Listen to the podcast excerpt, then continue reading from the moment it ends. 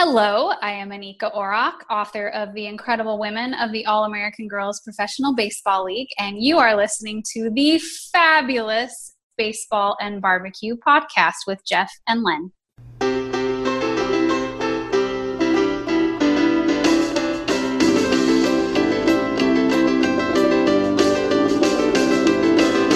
The gods are here, some sauce, fire up the Barbie. Len and Jeff, welcome you. Here's baseball and barbecue.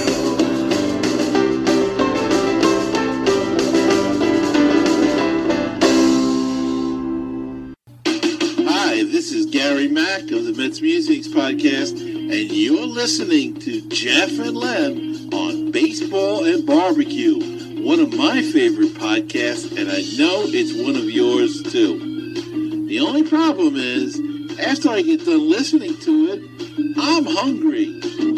All right, guys, take it away.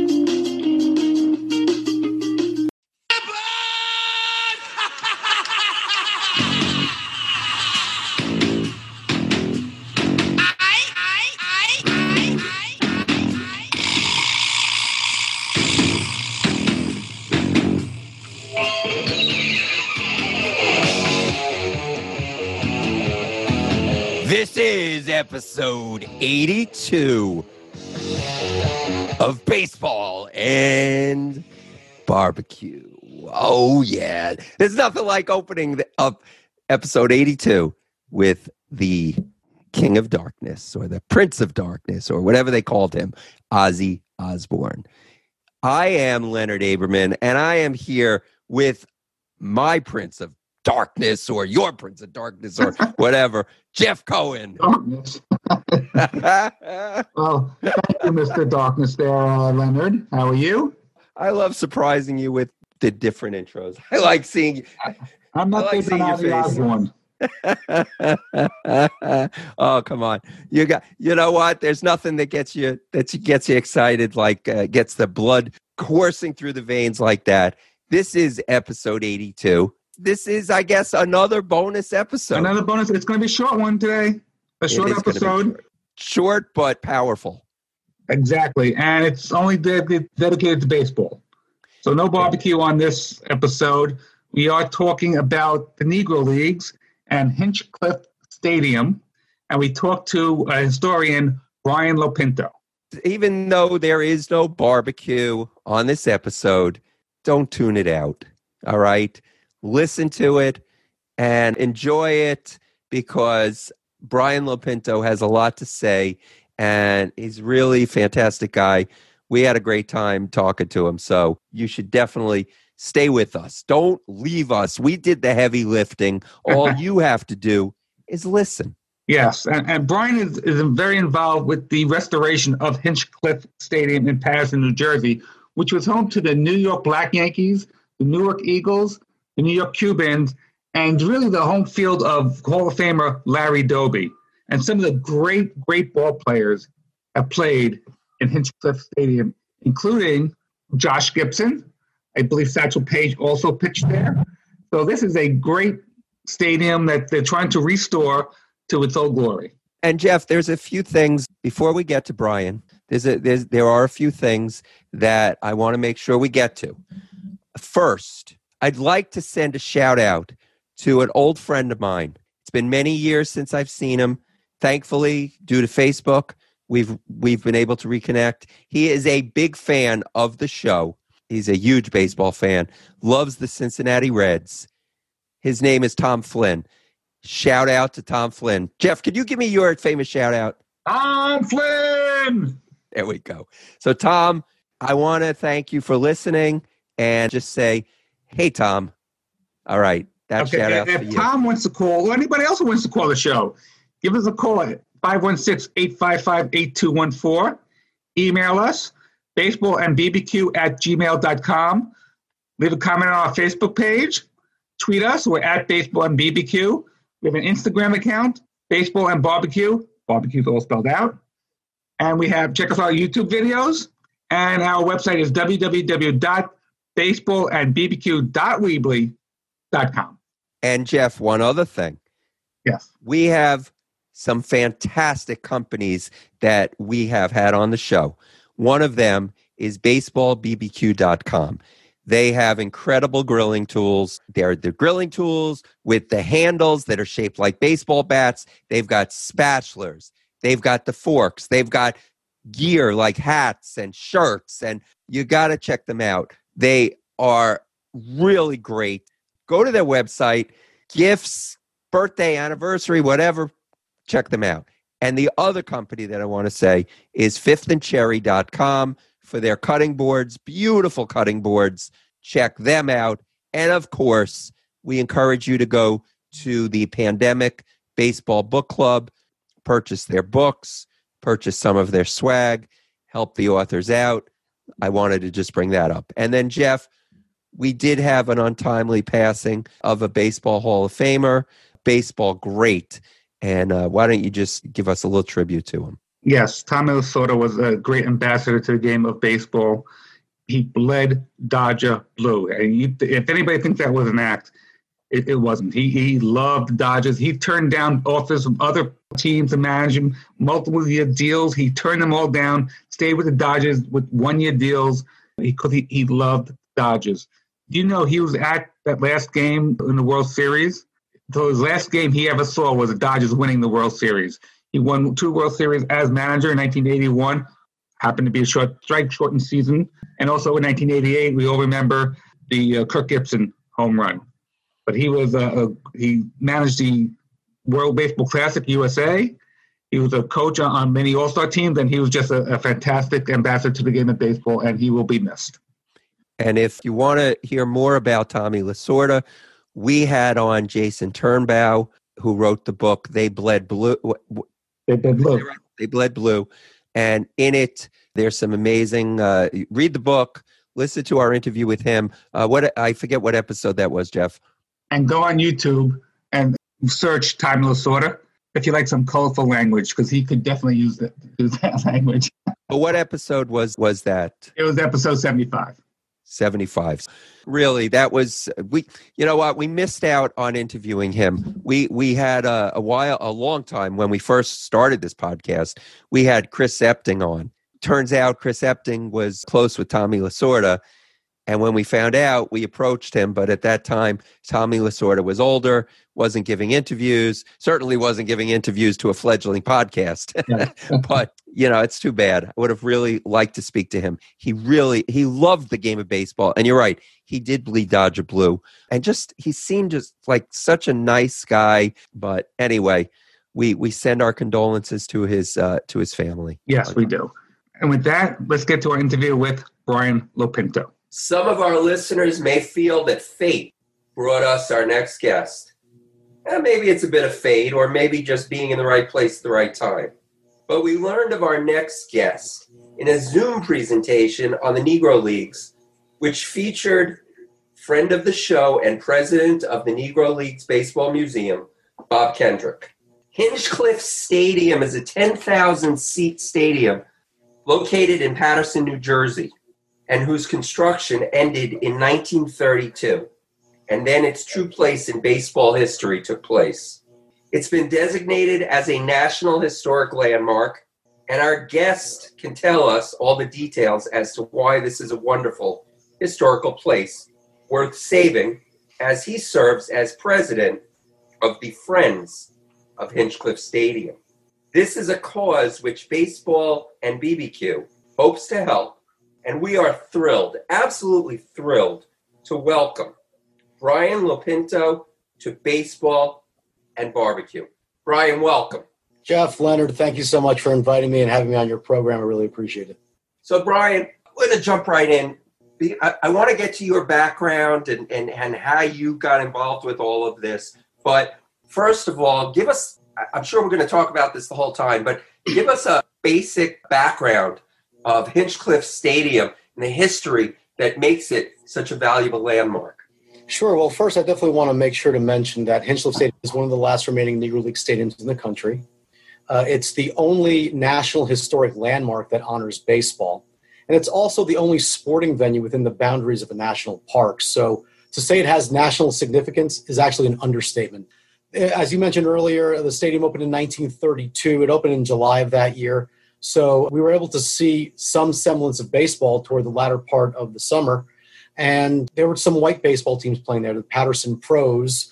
Very unique name, right? The Paterson Pros. And then the mm-hmm. City Club also played. But one thing that the sports promoters noticed in that first half season, that because the stadium opened in July of that year, as well as all of 1933, is that the sports promoters noticed that when African American teams would play at Hinchliffe Stadium, the attendance was higher. And I think that's simply because of the quality of play.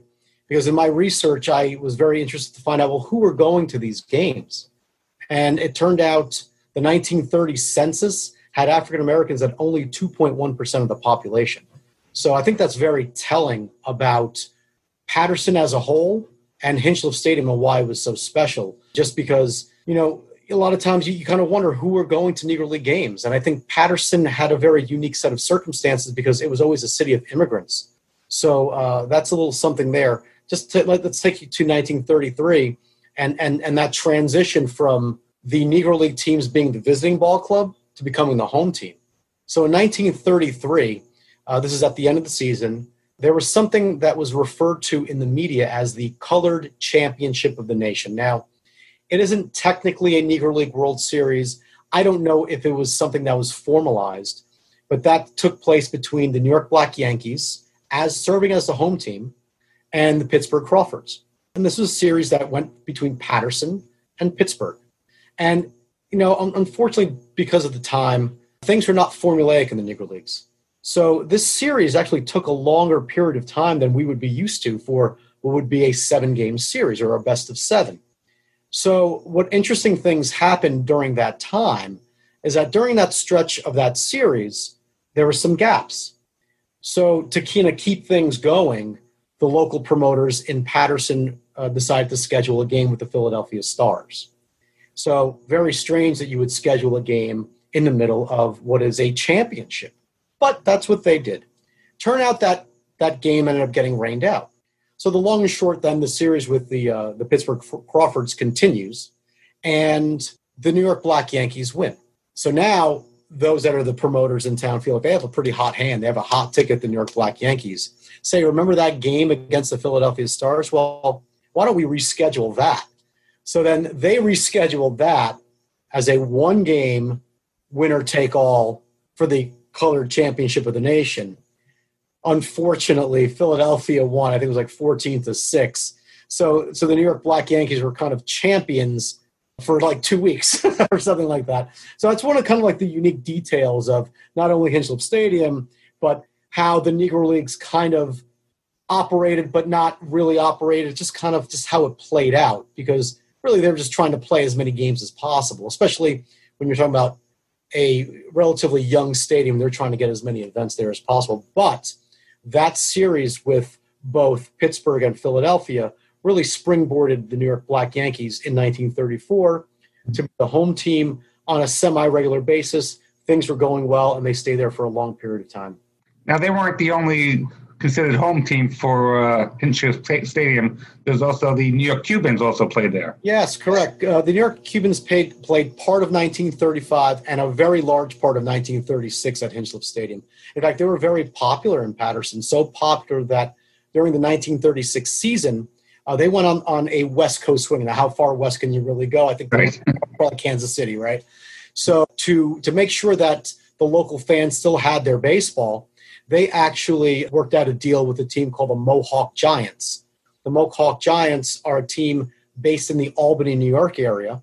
A, I would I, not not to disrespect them at all, but they're more like a little bit of a lower grade team. Think of it as like if they were to be a minor league within the Negro Leagues. So they were a very good team, but they weren't in the upper echelon of like your New York Black Yankees, the New York Cubans, and Newark Eagles. Speaking of the Newark Eagles, they also played home games there as well, and uh, I, they played that. I'm not sure exactly the reasoning, but remember they were sharing a stadium with the Newark Bears of the International League, the New York Yankees AAA team. So obviously there might have been some scheduling conflicts. Paterson being rather close to Newark, I think that was an obvious uh, sure. there. So sure, now, Brian. you know, when in history, when you go to these places, these old homes and things like that, and it Mhm. says Washington slept here, or Sure. you know, so Hinchliffe Stadium has had some pretty significant people. Now they didn't sleep there, but they certainly played there, and so I'm going to ask you to name some of the players that have played there, the Mhm. uh, Hall of Famers, Sure. as well as entertainers that have played that have Sure. performed there. Yep. So, give us some background on uh, who's actually performed there. Sure. Well, I mean, obviously, you want to talk about some of the greats of the game, right? So, Josh Gibson, he actually hit a home run in 1934 against the New York Black Yankees to end their eight game winning streak. And of course, Pittsburgh not being so far, he actually uh, played rather off, often there with the Pittsburgh Crawfords. Of course, there's cool Papa Bell when you think about the Pittsburgh Crawfords, Oscar Charleston, Judy Johnson. So these are players that play there for sure. Going back to the New York Cubans, Martin Dihigo. Man is enshrined in not one, but five different halls of fames around the world. And he took the hill at Hinchliffe Stadium. Uh, there's a player named Elmer McDuffie, a little less known, but he was a great pitcher in the Negro Leagues. He pitched for the New York Black Yankees and the Newark Eagles, not in baseball's Hall of Fame, but certainly a guy who, who, deserves a little more recognition. In fact, he pitched a no hitter in 1935 against the House of David. I want to talk about two very important guys Monte Irvin and Larry Doby Right. and they're important not only because of who they are as ball players, but how Hinchliffe Stadium is really a big part of their, their respective lives and collective lives because they were teammates uh, with the Newark Eagles. So we'll start with Monte Irvin. 1937, he's invited to a tryout at Hinchliffe Stadium with the Newark Eagles, and of course makes the team. Go now, fast forward to 1942. Larry Doby, who's from Paterson, New Jersey, who was from Eastside High School. He, he lettered in four sports baseball, of course, football, basketball, and track. So Larry Doby tries out for the Negro Leagues. Now, this is 1942. He's just graduated high school. He's a young man. And the way the story goes is there's an umpire in the Negro Leagues named Henry Moore. Henry Moore, of course, being an umpire in the Negro Leagues, had developed a nice relationship with Abe Manley, Abe being the owner of the Newark Eagles. So I can almost imagine a conversation that goes to the effect of, well, you know, Abe, uh, you're going to be up in Paterson playing the Black Yankees. Why don't you take a look at this kid, Doby? And and and I, you might surmise, well, maybe as a Negro League umpire, perhaps he officiated some high school games, maybe saw him play in person. So this uh, this umpire is very key to Larry Doby's life. Of course, he tries out for the Negro Leagues in 1942, does amazingly in, in typical Larry Doby form, and makes the Newark Eagles. He plays the rest of the summer with the Eagles under an assumed name, Larry Walker. So I guess in theory there are two Larry Walkers in the Hall of Fame. but you know he maintained that amateur standing because he could have gone to college. He had the opportunity to play basketball in college. In fact, he played professional basketball for a short period of time as well. But Larry Doby, and, and, and talking about like your comment about George Washington slept here. Well, with Larry Doby, I feel like with him, he is synonymous with Hinchliffe Stadium. I think every great historic site has a champion, has a hero, has that historic figure that's synonymous. It, it's it's it's right next to the Great Falls within that national park. Alexander Hamilton is that for the national park and for the Great Falls. Larry Doby is that for Hinchliffe Stadium. Wow. It wasn't just made for baseball. You had actually entertainers there, and another New Jersey, and I think from Paterson, played there, and that was Lou Costello. That's right. So uh, Lou Costello, uh, another proud Patersonian, another favorite son of, of Paterson. Yeah, he's uh, he performed at Hinchliffe Stadium. A lot of times it was actually uh, before boxing matches. Uh, Lou Costello was a big boxing fan, and and they would be a, a part of, of those routines of that entertainment of kind of getting the crowd warmed up. Joe Louis actually was a guest referee at Hinchliffe Stadium for boxing matches. Uh, in fact, Johnny Vander Meer, uh, you might remember Johnny Vander Meer. He's he's from local nearby, I believe it's Midland Park. The man who pitched two no hitters back to back, the last guy probably to ever do that, in my opinion. Yeah. Uh, when he was in town, the Cincinnati Reds to play the New York Giants, he brought some of his teammates over to Hinchliffe Stadium to watch boxing. It was a great boxing venue at that time, and a lot of uh, a lot of people went there. You may have heard of a fellow named Babe Ruth. He was at Hinchliffe Stadium to watch boxing. In fact, I had seen there's a ticket out there somewhere, a beautiful boxing ticket in the shape of a glove that's autographed by Babe Ruth. Boy, I'd love to have my hands on that. Yeah. Uh, but yeah, that tho- absolutely. Lou Costello is a, is a big person. Uh, Duke Ellington actually performed one of the last concerts of his life there in 1971. He was on on a bill with uh, Tito Puente and, and Vaughn Monroe. Sly and the Family Stone performed there as well. Uh, Tina Turner uh, as well. So those are some pretty good names that had performed there from a musical aspect. Wow. Hinchliffe Stadium, not just uh, baseball and concerts and boxing, but football also. That's Um, right. Sure. who uh, who was Hinchliffe and, and uh, how did it get this name? Sure. So that that is named more for the family, supposedly. So at the time that Hinchliffe Stadium opened, 1932, the mayor was John V. Hinchliffe. And and and to be clear, it was actually referred to as City Stadium when it first opened. So it didn't receive the Hinchliffe la- name till I think 1934. But when asked, you know, is this named for him? Well, he said, well, no. He said it's really named for my uncle, who also served as mayor during like 1903 in that time. And there was a huge great flood and the great fire that really impacted the city.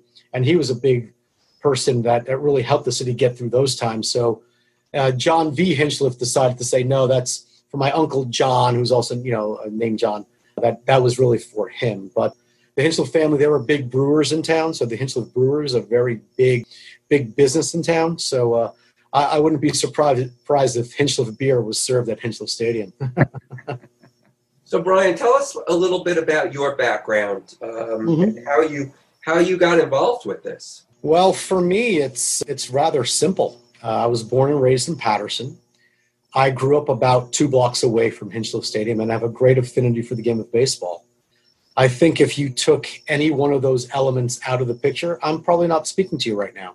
I think all those three components were big factors for me to to really take an interest in in the stadium and and do my own independent independent research to really be able to speak you know knowledgeably about the stadium and, and explain to people why it's so important so that's what i've spent my time doing over the years and and really kind of speaking to folks like yourself and anybody who's willing to listen so that we can move the stadium forward I've seen a lot of articles. Uh, I don't know where the where the construction stands.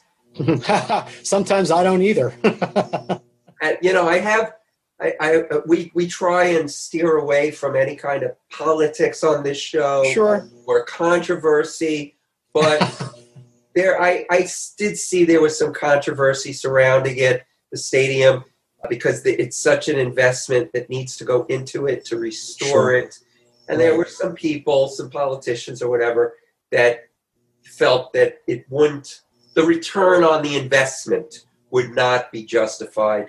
So I I don't know, you know, where that stands. Is construction heading, uh, you know, going forward, and, and, Mhm. and that's the controversies all over with.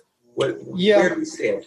I would say we are hopefully almost out of the controversy. As it stands today, and of course, I have to preface by saying I'll believe it when I see it because remember, Hinchliffe Stadium closed in 1997. A person born in 1997 would be graduating college right about now. So that, that gives you kind of some perspective as to how long it's taken. And that's, and that's typical Paterson, quite frankly. It's like molasses. So where it stands now, and my understanding is supposedly construction starts this fall. According to my calendar, that's September 21st is fall. So hopefully it will be starting soon. We'll see. I mean, I'm definitely going to keep tabs on that and, you know, uh, really kind of keep my uh, pulse on, on the subject matter. And the goal is that the stadium is to be opened at some point in the year 2022. Most likely, it would be nice if it was July of that year to kind of have that symmetry. That might be very interesting, but uh, that is currently the plan uh, as it stands today. I hope that's the case. I see it. I saw a news story recently. It's part of an overall project where you have income uh, housing, restaurants, kind of revitalize the whole place. Yeah, exactly. I mean, remember, this is within the boundaries of a national park. You have so many people that are visiting uh, national parks. I mean, let's face it, the national park brand is very strong. They do a great job with interpreting interpreting history and and the different sites they have around the country. So we're so glad that that Paterson is a national park city. But when people go to the national park, at least in recent years, really, I mean, yeah, they, they take a walk, they might spend a few minutes there, but the goal really should be is to keep that active audience there. I think you keep them there by having an active Hinchliffe Stadium, by having hopefully maybe a Negro Leagues Museum annex, having a, an event space or restaurant space. I personally believe like something like a food hall would work well. I think that they have that a lot in New York City. Not a food court like in a mall, but like a food hall where you have some really great food, some really great beer, some really great barbecue. Am I right, folks?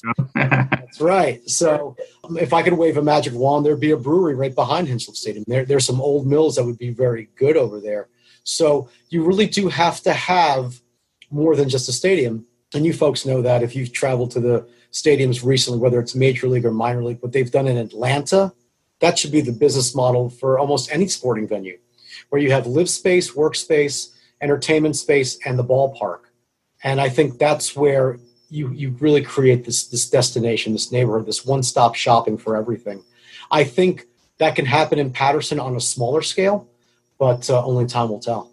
So, Brian, we put this podcast out. We have some very loyal uh, listeners. I mean, we could tell that because you know, it, technology being what it is now, you could see where people listen, and you know, we get the we get these areas where people listen, and we consistently get these areas. Our our listeners are growing, and we don't get behind something that we don't believe in. We don't promote products that we don't believe in, and we love baseball history That's great. our listeners love baseball history. That's one of the reasons they listen to this show. right.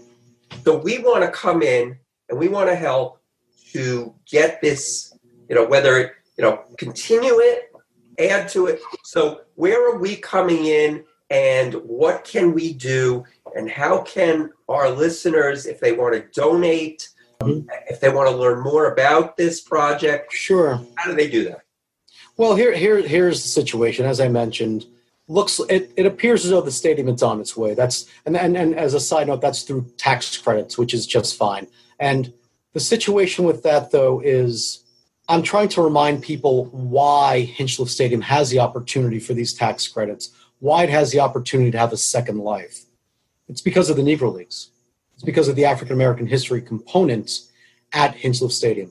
If you look at pictures of Hinchliffe Stadium, and I invite people to do that, Hinchliffe Stadium resembles the Major League Park most. People ask me that question, which one it is. It's it's the Polo Grounds. It's a horseshoe style stadium with a baseball diamond on on one end, uh, on, on the lower end of the horseshoe. Well, to me, if that's where the Negro Leagues players played, then home plate needs to be returned to that location. The current plan doesn't call for that. They're going to have it at the location where it's been since 1963, which puts left field at about 500 feet and right field at about 200 or so. That's not good for competitive use. So why even do that? You're better off having like the polo grounds, something in the, dare I say, ballpark of 280 down the line in a deep center field. And I Mhm. thought, well, if if the polo grounds were good enough for Willie Mays, well, I'm pretty sure Hinchliffe Stadium could be good enough for anybody. Do you need money? Well, I, I don't think I think the stadium is at, at, at the in the position where the, the developers are going to be taking care of that financial piece. I will tell you that over the years it's been very difficult to try to get people to invest in Hinchliffe Stadium because of the ownership piece. It's owned by the Paterson Public Schools since 1963. And quite frankly, you know, it's difficult to justify donating money to a school district that pretty much neglected their property. So that's been the really the big struggle over the years. You know, our role in, all of this was we're, being advocates and we were grant writing. But as far as fundraising, it's difficult to do when there is an entity that really just did not care for the stadium, and there's also mismanagement. It was it was also operated by the state of New Jersey, so there was a lot of moving parts that would let people say, "Mm, "I don't think this is going to be the project for us." So I think this is right now this is the only option. So something is better than nothing. I would have preferred a national RFP, but I think what maybe you folks and maybe your listeners can consider, and maybe we can partner on this, is really kind of beating that drum, saying home plate does need to return. Where over 20 Hall of Famers played, many of whom played in the Negro Leagues. I just ask you, just for a moment, just imagine this one thing. Imagine a young African American ball player from East Side or Kennedy High School, the two schools in town, standing in the same batter's box as Larry Doby, the, the local hero. And if the coaches properly explain that and teach that, that's invaluable. And when you think about historic sites, it is the intangible value that is so important. And, and, and it's also better for competitive play. Um, it's really sad that, that those that really are rather indifferent, and, and unfortunately, uh, Paterson's current mayor made a comment to that effect recently. I read he said that he didn't it didn't matter to him where the baseball diamond was, but yet he con- constantly bandies about the Negro League history. He's brought on uh, Harold Reynolds, a great ball player, one that I admire as, as an ambassador. His father, I think, was a bat boy in the Negro Leagues. That makes him a great ambassador for the stadium. But I'm, I'm hopeful that we can all rally together and say, you know what? Let's do the right thing. Let's put home plate where it belongs. And it's something very symbolic. And there's something nice about coming home, right? So, in some ways, these Negro League players get to come home by having home plate returned to its proper location, not only for historic perspectives, but also for a baseball competitive use. I mean, imagine a situation. You guys might remember New Jersey rarely had minor leagues many years ago. Then we were inundated. Now we've lost teams in Newark, we've lost teams in Atlantic City, Kansas City, Sussex County. Now we have one back there again. Mm-hmm. Team at Yogi Berra Stadium in, in Little Falls, which is near Paterson. Imagine once a year they play a game against their rival, the Sussex County Miners, and they wear the Negro League uniforms. That's what they did at. That's what they do, I should say, at Rickwood Field in Birmingham, Alabama. Paterson should want to be like Rickwood, and I think for whatever reason there's hesitation to try to emulate other communities. But you know what? I, I think sometimes you have to learn from the best, and, and I think those are, are the best. And then going back to my comment about minor leagues, I think what could be a good business model at Hinchliffe Stadium might be the college wood bat league formula, like similar to Cape Cod. Mm-hmm. Obviously, Cape Cod is, is is the best, but I think that could work because again, you don't have to pay the players, and it still has that minor league feel. The, the high school, you said it, it, it's owned by, it's used by Paterson High School or schools there? Do they Yeah, have some public schools, right? public schools. So high school championships, I don't know, little leagues maybe have, have uh, is that going to be part of the youth going forward? Well, I, I think I, I hope that baseball will be part of that use. I think I think they have to really accept the fact that having having the student athletes play there is going to be very important, not only to the individual athletes, but but just to the messaging of of, of this very important place in Paterson. So yeah, that that is the hope. But let- let's let's also be understanding of the fact that in order for Hinchliffe Stadium to be sustainable, you have to have revenue generating events come in there. Sure. I think they really need to understand that, or else, I mean, high school baseball typically is free, so you're not really going to charge for that. High school football, maybe you, you charge a few dollars. That's not going to sustain a stadium that in 2022 will be 90 years old. Right. Yes, you're going to rehabilitate it, but let's not make let's make sure it doesn't go back to the way it was as far as the dilapidated state is. Right, right. You know, you mentioned go see some pictures. Definitely Google Hinchliffe Stadium. There's plenty of pictures on there, and you can see how it was back in the day when it was used back in the in the 30s. You can tell, uh, you know, where the home plate was at one end. Yeah, it looks And that, that that's what I'm trying to, to express is that where that, that arrow that you're seeing right now. I'm sorry I don't have it available for me here. I don't know if you can get it on there, and I'm not sure how it really works. But I will say that that is where heroes played. That's where Hall of Famers played. You have to go back and bring it to there because if you start bringing people for tours of Hinchliffe Stadium and you don't have the correct diamond out, Mhm. they're going to say, "Well, where did, is this where the Negro Leaguers played?" No, they played somewhere else. Well, what do you mean they played somewhere else? You know, it's, right. you have to be accurate and i think again returning it even if someone is not history minded at least from a competitive standpoint it's a lot more palatable to have short lines and a longer center field versus 500 to left and, and Yeah. to right Well- figure Well, Brian, what's okay? So, what is other than us going in at night under cover of darkness and moving the bases around and doing our own work on the field? yeah What is stopping the home plate from going where it should be? And then also tell us about the website you have for Friends of Hinchliffe. So, Sure. Yeah. So first, uh, talking about you know wh- where where the issue is. My understanding is for whatever reason, See, they're trying to put too much into Hinchliffe Stadium. They have, you know, part of the renderings is on the opposite end is putting a softball field there, which is all well and good. They, they're trying to, to maximize it, but I think they're doing too much. They're putting a track at Hinchliffe Stadium that would not even be high school regulation. So now, if you put a track that doesn't have high school regulation and, and a baseball field, then what are you really doing? I don't know if they're going to go away from, from the track idea. They probably won't. But I think it's really this lack of understanding. And, and unfortunately, it's still owned by the Paterson Public Schools, so they still have a say in it. Unfortunately, it should be owned by the city, quite frankly, because a city, you know, let's let's put it this way: A school district has one responsibility, that's to educate students. A municipality covers a lot of different areas for a city, and, and some of those areas would be historic preservation, economic development, and community development, all of which touches Hinchliffe Stadium.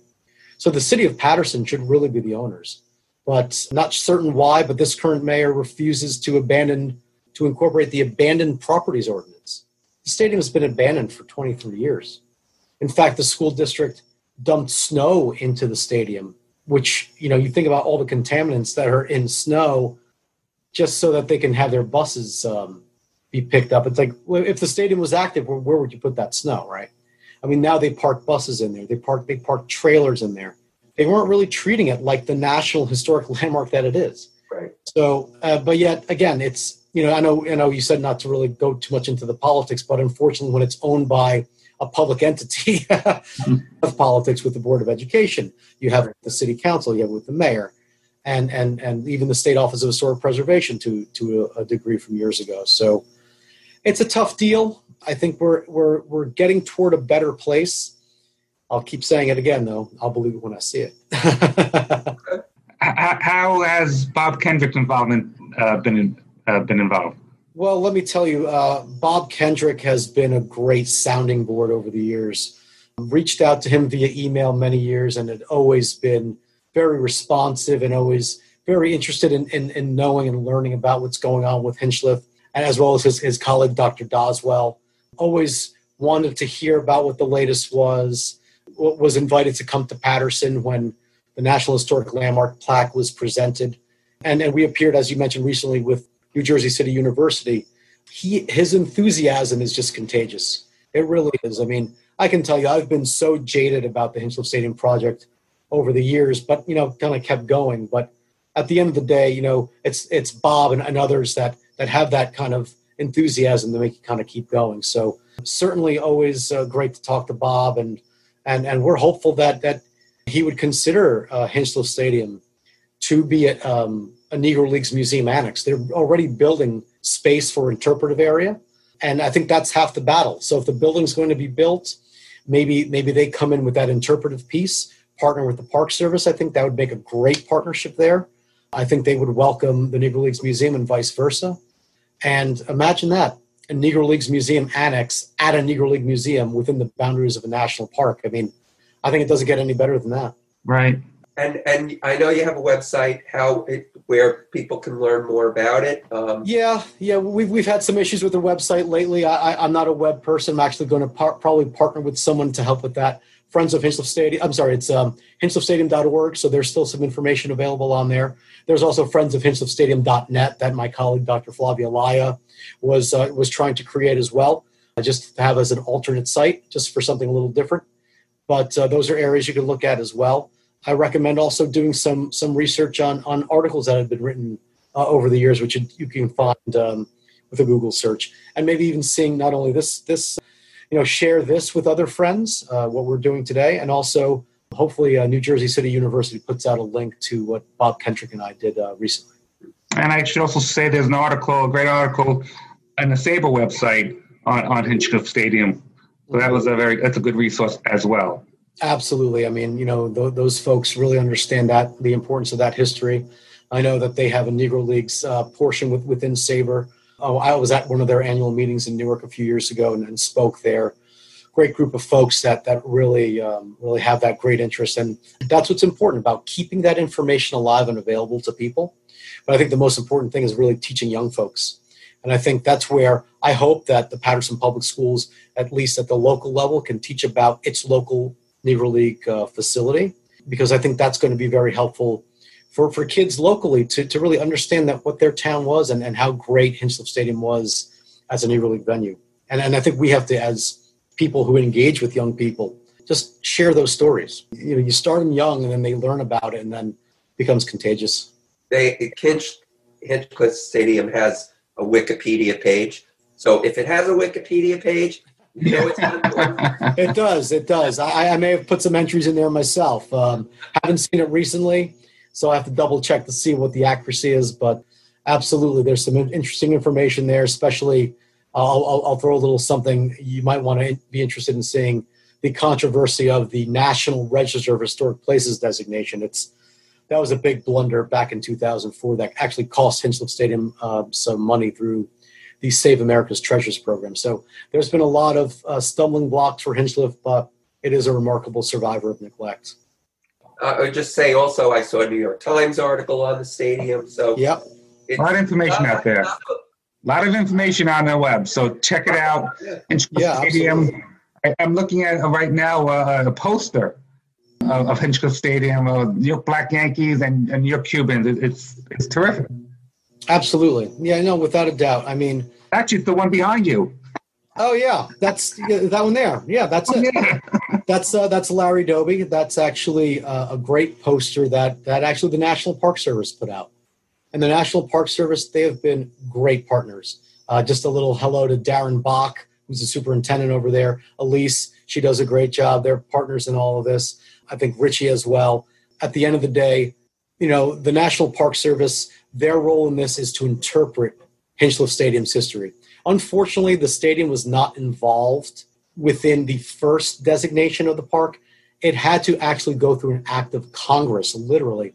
So we're grateful to uh, Bill Pascrell to force the issue and to make sure that Hinchliffe Stadium was included within the boundaries of the national park.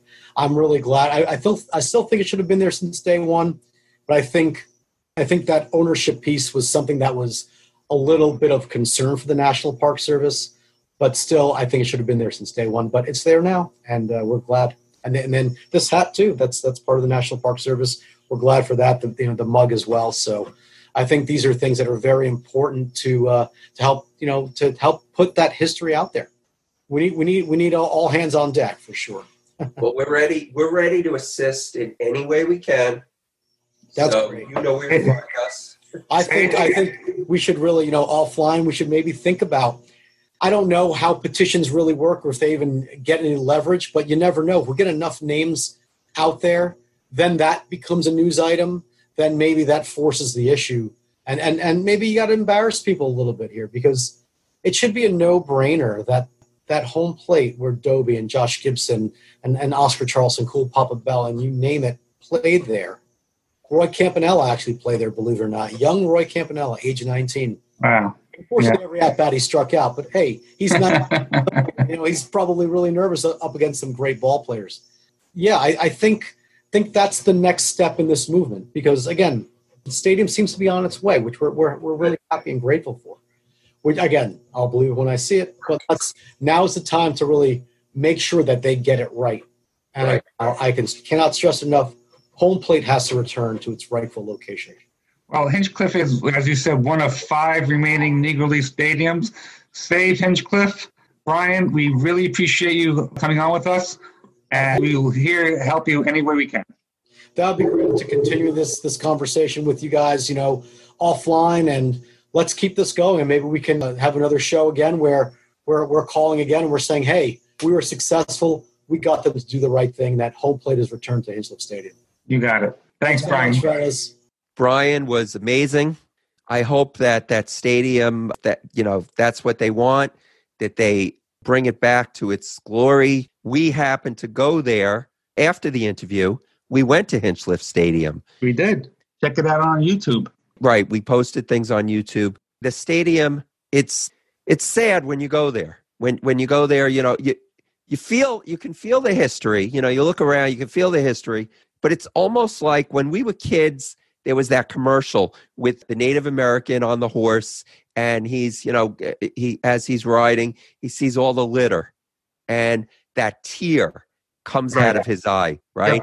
That's kind of how I felt when I was in Hinchliffe Stadium I- because it's in such, you know, disrepair and it, it's such a beautiful part of history. So hopefully, I, I, if anyone's going to make it happen, it's going to be Brian. Hopefully, they do. And with that, we would like to thank you for joining us on this episode of Baseball and BBQ. We will be back next week with another episode. But until then, here is Baseball Always Brings You Home. From the poet and the musician, Dave Dresser and Shel Krakowski. Thank you for listening.